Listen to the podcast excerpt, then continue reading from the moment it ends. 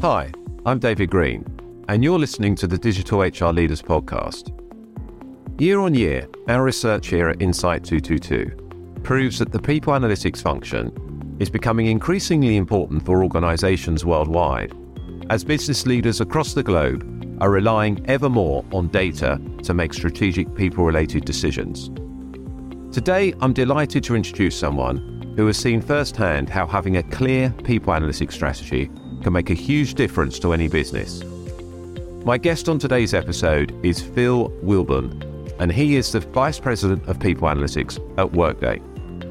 Phil has an outstanding background in the field, and today we'll be discussing the impact that Workday's People Analytics function has had on their business, as well as his top tips for building a successful People Analytics function. So let's dive straight in and welcome Phil to the show.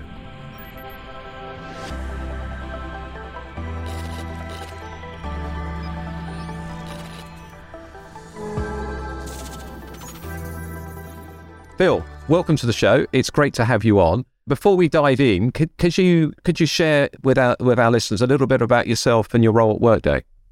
Yeah, thanks, David, and thanks for having me on. Really excited and pumped to be here. I uh, lead people analytics at Workday. Um, I sit in Workday's HR function, reporting up into our chief people officer.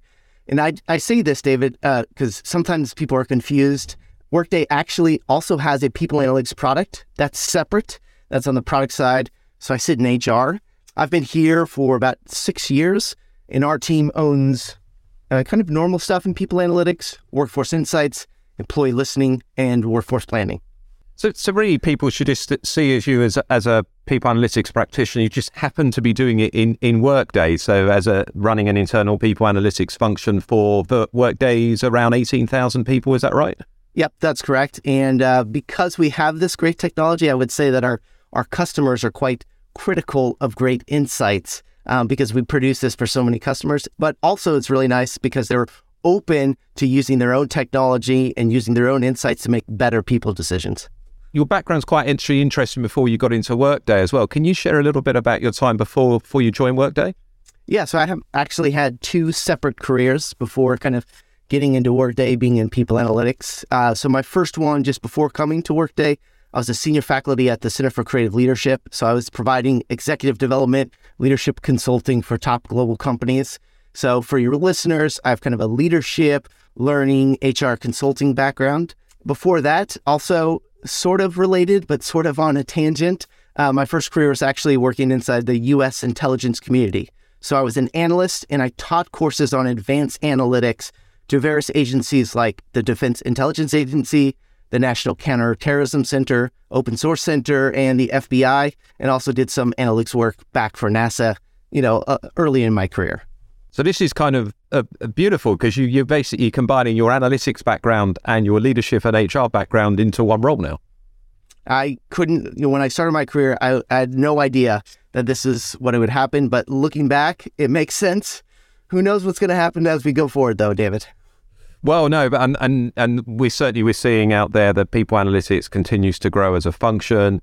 Um, it, it's getting um, more influential with with leaders in in many organisations that we work with, based on the re- research that we've been doing Insight Two Two Two over the last few years. And obviously, you've been in the in the field for a while and attached to it, I guess, through the the leadership consulting work that you were doing as well. Tell me, you know, what what's your perception of of how the people analytics space has evolved over time? Yeah, I think Actually, we've come a long way. The HR space used to be the least da- data savvy function because of the amazing reports that, that you guys are producing Insights 222. We could see that the best organizations are blending people data with business data, adding in good research practices and advising leaders to make better decisions. So I think we're actually getting a lot closer to focusing on business and people outcomes, which I know you and Jonathan I mean, you guys are obsessed with this. You talk about this all the time. The whole point of the book is that I do think we're getting closer. However, there are a couple areas I think we're still kind of, I think, lacking or not quite there yet from a people analytics function. What are the, the some of those things you think we're, we're still kind of need to need to get better at as a as a as a community as a as a practice? Yeah, I think as a community we struggle in kind of two broad areas. Uh, first, we continue to struggle to scale the impact of people analytics.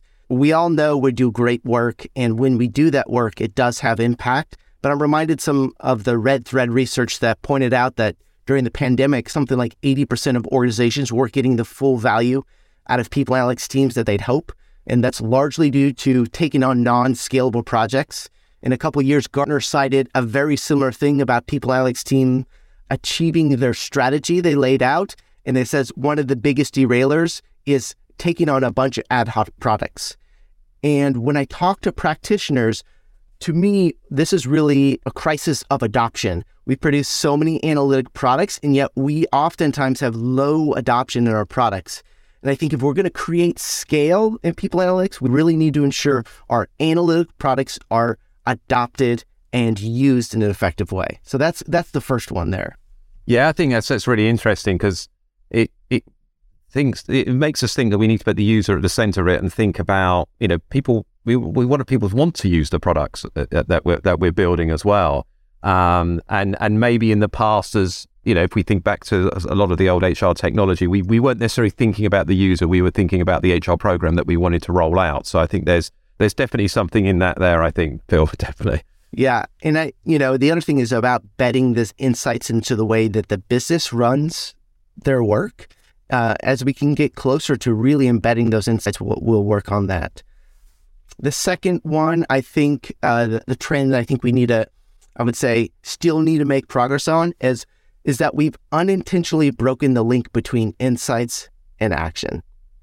And what I mean by that is, as a profession, we've been really drawn towards these very compelling BI tools that provide cool and sexy visualizations, which is all good. I mean, I love them too, but it's quite difficult to then take that, consume that, and, and take a particular action you know? And also i think that's contributed to adoption in analytic tools. If if you view something and then don't know what to do or then not be able to take action that's that's a difficulty. Now just give you an example you know here workday we have a people leader dashboard or, or a manager dashboard which every single manager at workday uses to run their teams right and so when a manager can look at a comp ratio distribution related to performance and then launch a comp review in the same place they use it more often because that's what they need to do. Or as a manager can see a high potential turnover and then launch a career and progress check in across their organizations, take some action from it, they're more likely to use this as checking in and then taking action. And I think that's an area that we really need to improve on. So Workday is a is a fast growing organization. I'd love to know, and I and I think listeners would love to know that are currently building their teams. What does the people analytics team look like at Workday? How have you how have you structured the team? So, you know, let's go back to our mission and then I can talk a little bit about how we structure it. So, our mission, like you mentioned before, David, uh, our mission is to help workday leaders make better people decision. So, that's around all sorts of topics. It could be planning topics, it could be employee engagement topics, it could be sales attainment topics. It's around better people decisions. And because we want to help all leaders, not just a subsection of leaders, not just our board, not just our executive team. We need to ensure that we're both being strategic with the work we take on and creating scale with our work. And we have limited resources. Um, you know, we have about 15 people on our team in total, uh, which is, I think, a moderate size organization, but not hundreds of people so that we can touch every single leader. So we have to work to create scale. And in order to do that, there are three things that really have allowed our team to create scale. We've built kind of a different type of team than maybe a lot of traditional people analytics uh, organizations.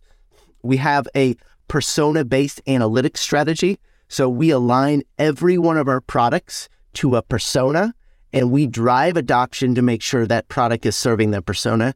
And then, you know, we do create and focus on in depth enablement practices. So whether that's uh, creating an in depth practice for our HR business partners to really understand how to generate a hypothesis, use our dashboards to create and find their insights, to bite sized guides, and even high level overview videos for senior business leaders who are too busy.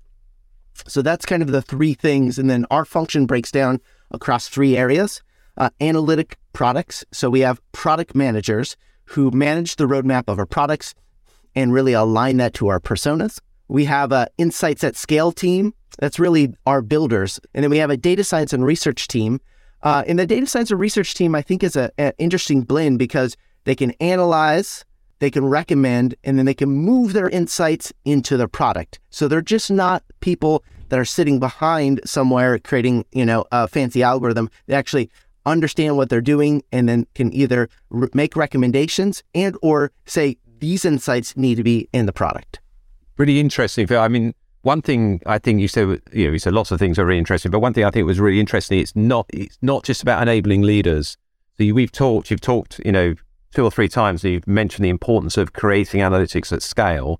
We're not going to create scale as people analytics professionals. We just focus on leaders. We might help leaders and we might drive some very important business decisions, but ultimately to create analytics at scale, you need to, you need to enable managers in the business and, and employees potentially as well. Yeah, exactly. Uh, you know, we have a, a, roadmap that has things that go to the employees. For example, uh, Peakon, our employee voice, um, our employee listening platform, uh, is accessible by all employees. They have their own employee dashboard. They can see how they compare to their teams. That's helping drive a better conversation in teams. Uh, a number of years ago, we launched a, a diversity report to all of our employees. So our employees were very curious. How are we making progress? Are we holding ourselves accountable make progress in diversity? So in Workday, any employee can run our diversity report and see the breakdown of the progress of diversity um, quarter over quarter and how we currently stand today. So those are insights that are relevant to everyone. And they also are, are strategic for us and kind of help us hold each other accountable and drive those kind of insights to the fringes. Let's pause for a moment and thank Workday, our sponsor for this series of the Digital HR Leaders podcast. Workday is a leading provider of enterprise cloud applications for HR and finance, helping customers adapt and thrive in a changing world. Workday is also a leader in the Gartner Magic Quadrant for cloud HCM suites, and that's just one of the reasons why the world's top companies trust Workday to deliver for them. Organizations ranging from medium sized businesses to more than 50% of the Fortune 500 have chosen Workday to help build HR systems and implement workforce analytics solutions, including Netflix, Sanofi, AstraZeneca, and Rolls Royce.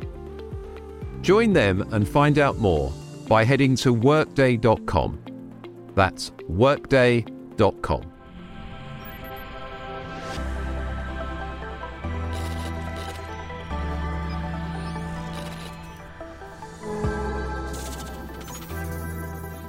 And I love what you're saying about the the persona approach. You know, can you tell us a little bit more about how how you create the personas for, for each of the products? Yeah. So, you know, first we start with personas and then we start with the products, right? So we we know that our uh, a big leverage of people decisions is made for our SVPs. So we have a SVP persona uh, and VP plus persona. So what does that look like? What do they need? What are the insights they need? The next persona that we learned, which was uh, interesting and it makes sense, is who are the people who support those decisions for the SVPs and VPs? And those are the kind of HR business partners and COEs, right? So there's a whole persona that supports the SVPs and VPs. Then we have our director population, which runs our uh, kind of the majority of our function. We have our people leader population. Then we have our ICs. And so that's how we mapped out uh, across here. I think for each organization can be a little bit different, but we started with personas and then we say, then in order to get scale, we have to say, what is a product that we could use across the most amount of personas that would drive the insights we want? So we're maintaining a few products, but they have depth, and that's the that's kind of the strategy that we've we've uh, gone through. And and and I guess you know the different personas may use the product slightly differently. So it's it's it's as you said, it's understanding. Okay, we've got a product. How are the personas going to use it slightly differently, and, and how how can we build in all the necessary functionality, information, and data to to enable them to do that? yeah. For example, you know, so for example, our VP plus and SVPs, they're not like excited to like take see a link and click into a dashboard and and look around. I mean, uh, we have to be realistic. So what we actually did with this persona is we have a monthly digest for them. So in this month, here's what happened in your organization. Uh, turnover is up. It's up compared to your parent organization. Your goal for turnover this year is to maintain a certain percentage. Your diversity hiring uh, was positive. You know, this is on par with meeting our goals at the end of the year. Uh, the number of people coming to the office is about this percentage. This is lower than what we see across Workday. So we have this digest that comes, and that is the most consumable thing. They read this, they go, ah, here's where I stand, right? And if they're going into a QBR, they bring that in. Or they can say, oh, this is really interesting. I'm going to learn more. And there's a couple options. You know, they can click right in, click through the link, see our dashboard, they can learn more, or they can reach out to the HR partner, which has the exact same information because they're in the loop with that alert. And that's just one way in which we learn about a persona is what they need and then build the insights that speak to them. Yeah, they're really important. It's that, that's kind of two way way of looking at it. We're not just throwing products out there. We're understanding how people are going to use them, how they're going to use them differently, and how we need to build the products to, to, to drive that adoption, as you talked about as well. Yeah, and that requires, and I want to I want to make this a, a clear point. I think in in the way we run our team is we require every one of our team members to have two capabilities that allows this kind of virtuous cycle. One is an analyst. So every person on my team has to think critically about the data. I don't care what role you have. They have to understand the insights and ability to connect those insights to recommendations. That's a requirement. I think that should be required in every shop. And then the second is every one of our team members is a technologist. All right. You can't just be a researcher without knowing how to convert that research and recommendations into a technology that scales that supports decisions or embedded in the workflow. And so every one of our team members it has to think about how they embed their insights, their research, their work in our technology. And again, that's what creates scales, right? And when we create that scale and we drive adoption um, through our products, through uh, in in depth and, and bite size enablement, it creates this strong adoption and a virtuous cycle that when we have something uh, we create scale with it. We then get it out there. It's not filling up our time continuously. We get to move on to new uh, and different problems. Phil, could you give us a couple of examples of, of how this this approach plays out at Workday? Yeah, maybe a couple of examples, two examples here. First was uh, a real short one, uh, which is creating insights in a virtual cycle around our performance uh, management or performance enablement. So a, a few years ago, our talent organization HR partners were searching for deeper insights related to our performance cycle.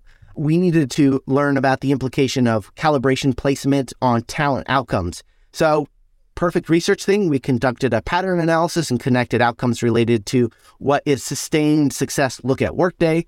And we emerged with some very specific patterns that revealed talent trends that had a significant impact on performance. So, what, what are the trends around consistent top performers?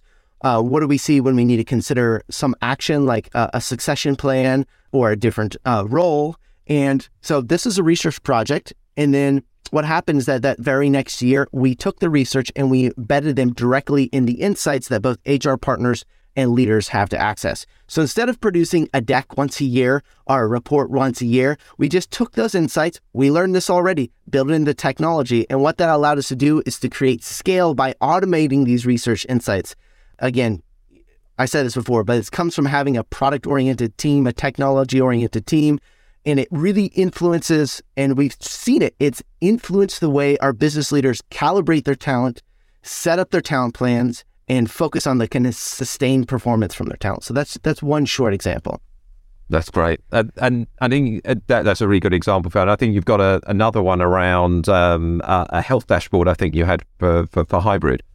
Yeah, so this this one, so this kind of hub health dashboard for hybrid work. So this is, uh, as you can, as you know, and you've stated many times, uh, this is a hot topic and and a trend that's going to continue in the future.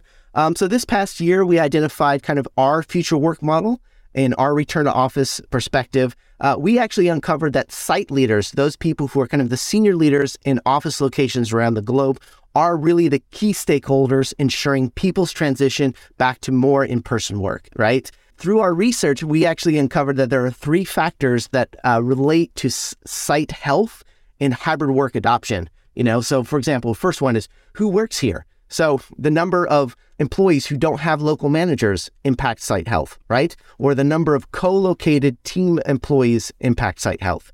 How people are working, right? Which means uh, how people were coming into the office, how often, which days were most popular, and then what was the overall sentiment? For example, is engagement uh, or well being impacted by coming to the office and using the Workday office as a positive experience?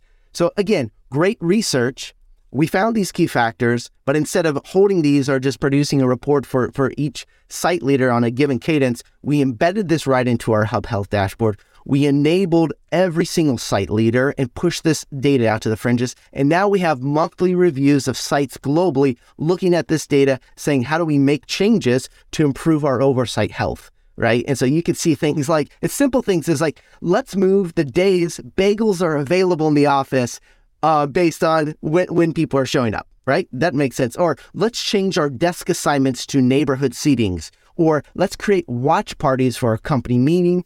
Or let's create more options for hybrid onboarding depending on the site location. So, all of these actions we didn't necessarily recommend, but we were able to, from learning from the research, get that data out to the site leaders. They make their own decisions and are making uh, sites much healthier as uh, they are today than were before.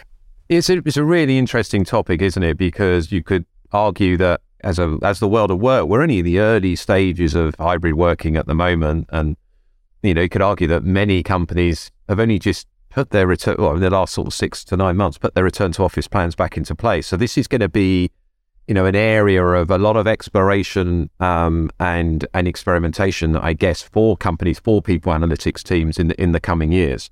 And it should be, David, for the business leader too. We shouldn't like it shouldn't be just uh, the G&A functions or the HR functions experimenting. We need to have our business leaders fully own and adopt and realize that they're going to have to lead differently. And we just found in our case that site leaders, those who are looking over our, Boulder office or Atlanta office or our Dublin office, they have to lead slightly differently and they're figuring it out as well. So might as well get them the uh, the data insights and they experiment on their end, and we're going to learn from that. So it's it's two way street. It's HR trying different things, people analytics trying different things, but the business is trying different things, and we should learn just as much from the business as we're learning from our own data.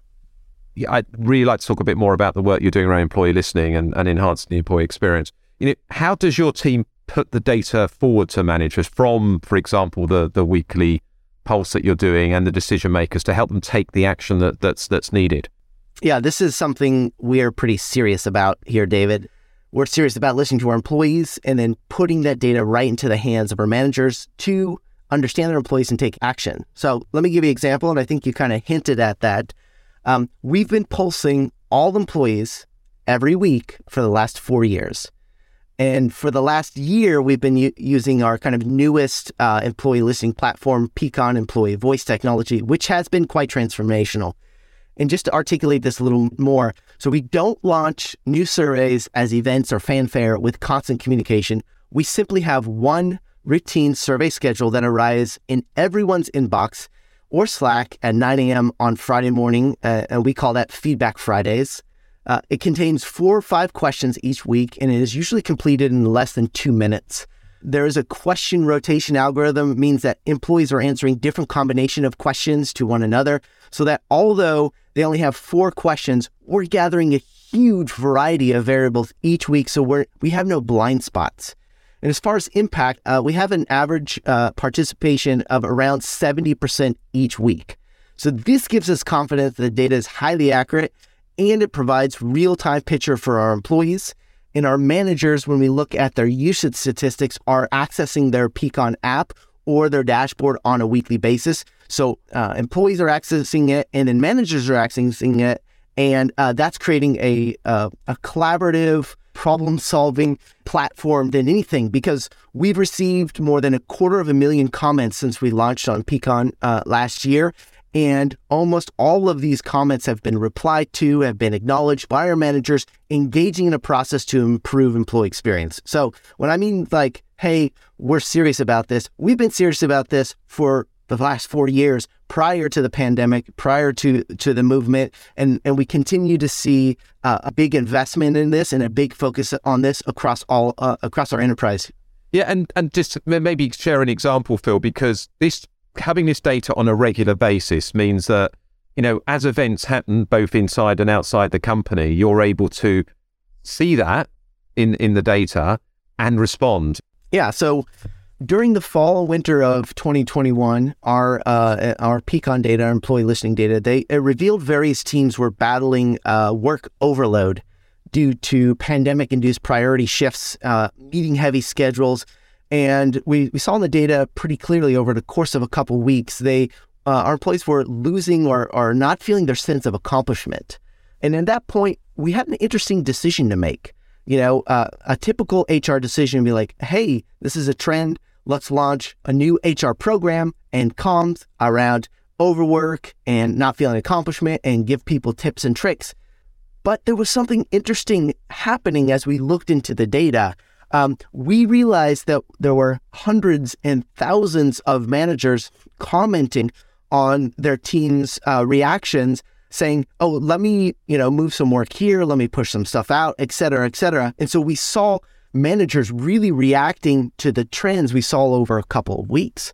And so uh, managers started to have conversations with the teams. They started to implement uh, targeted and tailored solutions. And and really, David, if you think about like overwork or or too many deadlines or you know not feeling uh, a sense of accomplishment, that's not something like HR globally can handle. That's something like managers who are in the weeds working. That's really their responsibility, and that's something they're most closely connected and more likely to handle at their level. So through these bottoms up actions with no HR program or intervention, uh, we saw a positive movement over the following uh, month. So, a number of employees struggling with workload, it reduced by 50%. Um, and we saw a significant increase in accomplishment. So, a couple of things, a couple of learnings from this. You know, employee listening revealed an issue affecting the employee experience, in this case, workload. And by making this data easily available and accessible to all of our managers, all of our people leaders, and making this tech interactive, as in it's collaborative problem solving, there are many, many small actions that added up to this big change. And this is all without standing up another Tiger team or having another wide enterprise programming. It's really good listening data and good collaborative uh, technology and good managers actually improved this overall thing without that kind of big HR program um, mindset. I know that the people analytics team, you know, as as we've talked about how you've helped inform decisions around that the hybrid model at Workday as well. Can you maybe share it share it with listeners as well? What was the role of the people analytics in, in helping the company adopt its um, adopt its hybrid model beyond what you what you've already talked about the site the site the site work?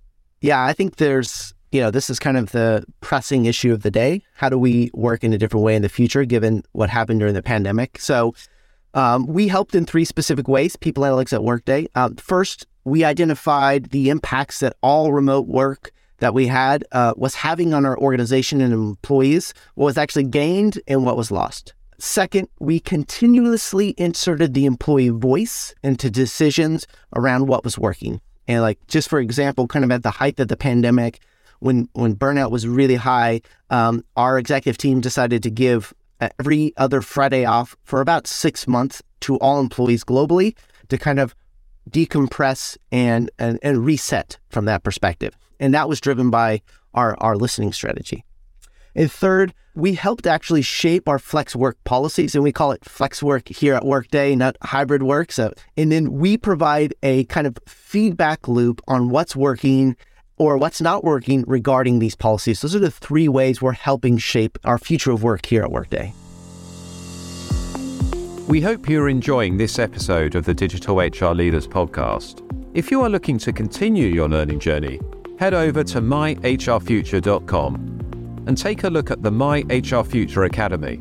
It is a learning experience platform supporting HR professionals to become more data driven, more business focused, more experience led. By taking our short assessment, you will see how you stack up against the HR skills of the future. Then, our recommended learning journeys guide you every step of the way, helping you to close your skills gap, deepen your knowledge, and press play on your career.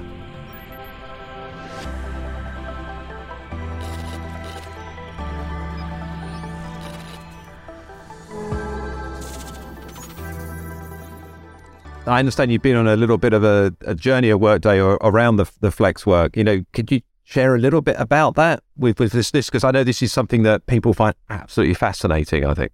So, our journey. So, like many tech companies, we went fully remote. Um, you know, at the beginning of the pandemic, we were very uh, uh, office uh, in office culture, so that was you know of a big of adjustment for there.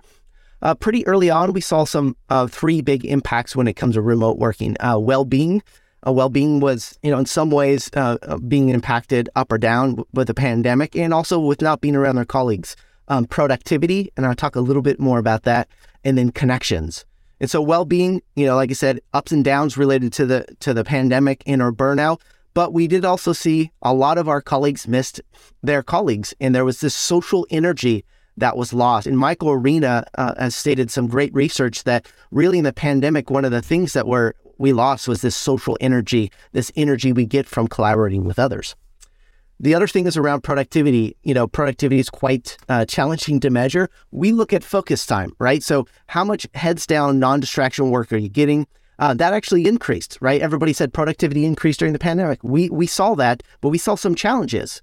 You know, we saw some challenges of onboarding. So, our onboarding, there's some evidence that our new hires across the globe were taking extra time to make their first contribution when they were hired. So, it was a mixed bag with, with productivity. But the biggest impact, and you've interviewed all of these people, uh, David, so you know this, was that uh, was on connections. So, um, we saw strong within team connections created, bonding connections as they call, uh, this is also related to the Microsoft study. However, we saw a decrease in the cross functional connections, also known as bridging connections that go between teams. In fact, for us, it was about a 17% decrease in these cross functional connections. And lastly, employees said that they felt 50% less connected to their colleagues compared to the pandemic.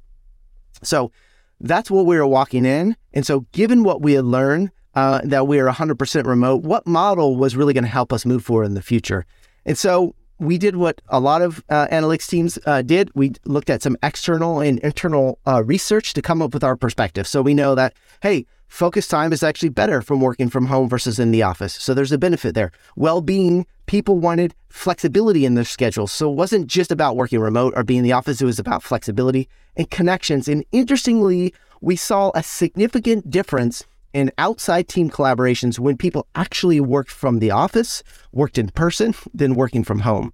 So there's clearly benefits from how do we get the upsides of some more flexibility and focus time while we're mitigating the, the downsides of that remote work. And so all of this here landed uh, our kind of flex policy. So we call it, I, I, call it, I don't know if we, but I call it freedom within a framework flex policy, David. So I like that. Yeah. so feel free to steal this in the future and just just use this and, and you know whatever the copyright uh, Phil Wilburn. Like. Yep. Yeah, no, no, just just put it on there, right? So where we landed, uh, we were asking all employees to spend a fifty percent of their time in person, either in the office with customers or with prospects over the course of a fiscal quarter, and we believe that in-person work is was is really essential, but it's that kind of flex balance right here um, and we've seen pr- some pretty surprising outcomes from this since we've been doing this over the last year. What are some of the outcomes that you, that you've seen from from this? Yeah, I, like you said, we're still early on, like many companies, right? But we have to make a, a stance, and, and, we believe um, this uh, flex stance is the best. We're getting the best of both worlds, uh, best of flexibility and the, the the best of in person work. So, what's been surprising for us as we've looked over the last year is what we found is that collaboration with teams outside of their own team, one of the biggest impact that we felt during the pandemic is actually up 18% compared to last year. So since we started this flex policy, we're actually starting to repair our bridging ties that were lost during the pandemic. To me, that's pretty darn good evidence that um, an in-person or, or flex policy makes a lot of sense because our our connections are being repaired. The other thing that was really, really fascinating is that employees had 17% more strong collaboration compared to the same time last year, which means it's not only that they're building different connections cross teams, but the depth or the strength of that relationship is improving. And we know that uh, the strength of relationship has so many benefits onboarding benefits, knowledge sharing benefits, kind of cultural benefits. Uh, another surprising result, in, and I wouldn't have guessed this, and, and unless I look at the data. And I, David, I would actually want to hear your your perspective on this. Manager one-on-one frequency increased; it doubled um, this quarter compared to the same time last year. So we are actually seeing more one-on-ones uh, compared to when we're full remote, which we could easily jump on Zoom. Why is that? I'm not sure. I don't know, David. What do you What do you think? Why Why does it increase the one-on-one cadence? Well, you put me on the spot, so I'm going to try I and did. come up with some hypotheses. So, I I just think maybe one-on-ones are more energizing when they're face to face. That that would be something. I don't know how you test that, by the way. And I don't, I think we're all getting tired of being on on Zoom or Teams constantly. Um, whereas I think if you can vary the the way that you interact with people, sometimes virtually, like we're doing now, or, or sometimes face to face, then it, it it adds a bit more variety, perhaps. Or maybe Yeah. there's more reasons to connect because. You, you, as you said, the bridging ties are being repaired, which we know is so important to things like innovation and and and, and inter-team collab- intra-team collaboration and, and, and stuff like and other things um, as well. Um, so yeah, but I would I would guess it's the it's more energizing meeting people face to face. Yeah, I, I, I think you're spot on, actually. And I think uh, I could test this uh, and then come back to you and either prove you correct or disprove you. And I, I'd be happy to do that at some point. But I think you're spot on. I think that, I, I was really shocked by this. But when you think like employees and managers are now more motivated than ever to share that kind of connection, and you just see it like twice as many, uh, it's just like insane for me. We have a pretty good cadence of, of one-on-ones here, but that that metric was really surprising. We've also seen our health and well-being scores in, in our employee uh, listening. We're in the top 10, 10% of technology companies. So that has really helped. Uh, and then we're seeing mass team gatherings across the ecosystem. And I really think that's around building social energy that was really lacking in, in the fully remote perspective. And we've learned a lot, right? So, you know, some of the learnings, uh, it was essential that we articulated the reason why behind the in-person work, right? Uh, around connections, around uh, building social energy, around fostering innovation, right? It was also really critical that we allow each function or the work to decide how it's integrated into people's lives. So we're not mandating uh, uh, sales, you have to do this, uh, technology, you have to do this, you know, our finance, you have to do this. We gave them this freedom and then the ability to articulate it down. And then we're continuing to learn and experiment. I think we're just at the beginning of this, but so far we're seeing some pretty positive outcomes uh, over this last year. Now, what I find really insightful talking to you, and obviously we've, we've spoken a few times over the last sort of 12, 18 months, um, is that you get to play with all the technology and tools that, that, that Workday is developing for customers. I'm sure this benefits you as a, as as, as a people analytics team and internally, but I, I'm guessing it also benefits your product team as well. I feel very honored and privileged to be at Workday because we get great tools and we do get to play with them.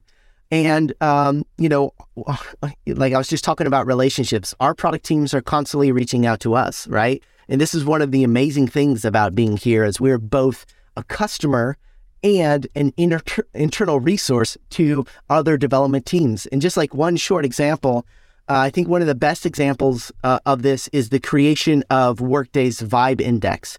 You know, Vibe stands for Valuing Inclusion, Belonging, and Equity for All. And it's a true measurement of equity inside an organization across the major people outcomes equity in hiring, promotions, belonging, leadership, and retention. This is a product that exists that is part of people analytics. You can actually measure the internal equity of your organization. And that actually generated the regional product generated from a collaboration between uh, Karen Taylor, our chief diversity officer, and people analytics. When she joined about uh, four years ago, she came to me and she says, I want to measure this vibe uh, across Workday, and I want to measure equity and parity in em- employee listening. Okay, I go off. I said, here's a belonging index that looks at equity and parity between different uh, groups in here. And she goes, I want to look at it uh, across intersections globally, and I want to do it across the major outcomes of HR. And I said, Whoa, whoa, Karen, that seems like a lot of work to do. I mean, I'm happy to do this, uh, but it was like kind of like, ah, she wants a true measure of parity in the organization. We went off and did this and created our internal kind of vibe index.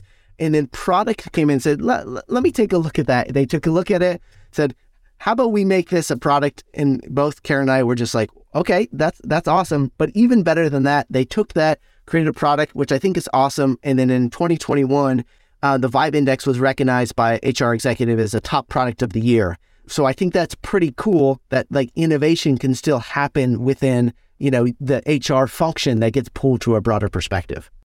So really interesting. So so you're obviously doing some great work at Workday, Phil, and thanks for sharing so much of uh, so many powerful examples um, today, which I know will inspire uh, our listeners. You know, my related question, I guess, is you know, what advice would you give to to HR and people analytics professionals to to help solve some of the complex challenges that they're facing their organizations? I think for me, if you're in people analytics or just in analytics and, and HR or just starting to play with data in HR, there's like kind of three things. You know, uh, first is you need to learn the business. It's hard to know where you provide value without knowing the business. Do you know how your business makes money? Do you know about their customers? Do you know about the drivers in the business? Do you know how they do their planning cycle? Do they?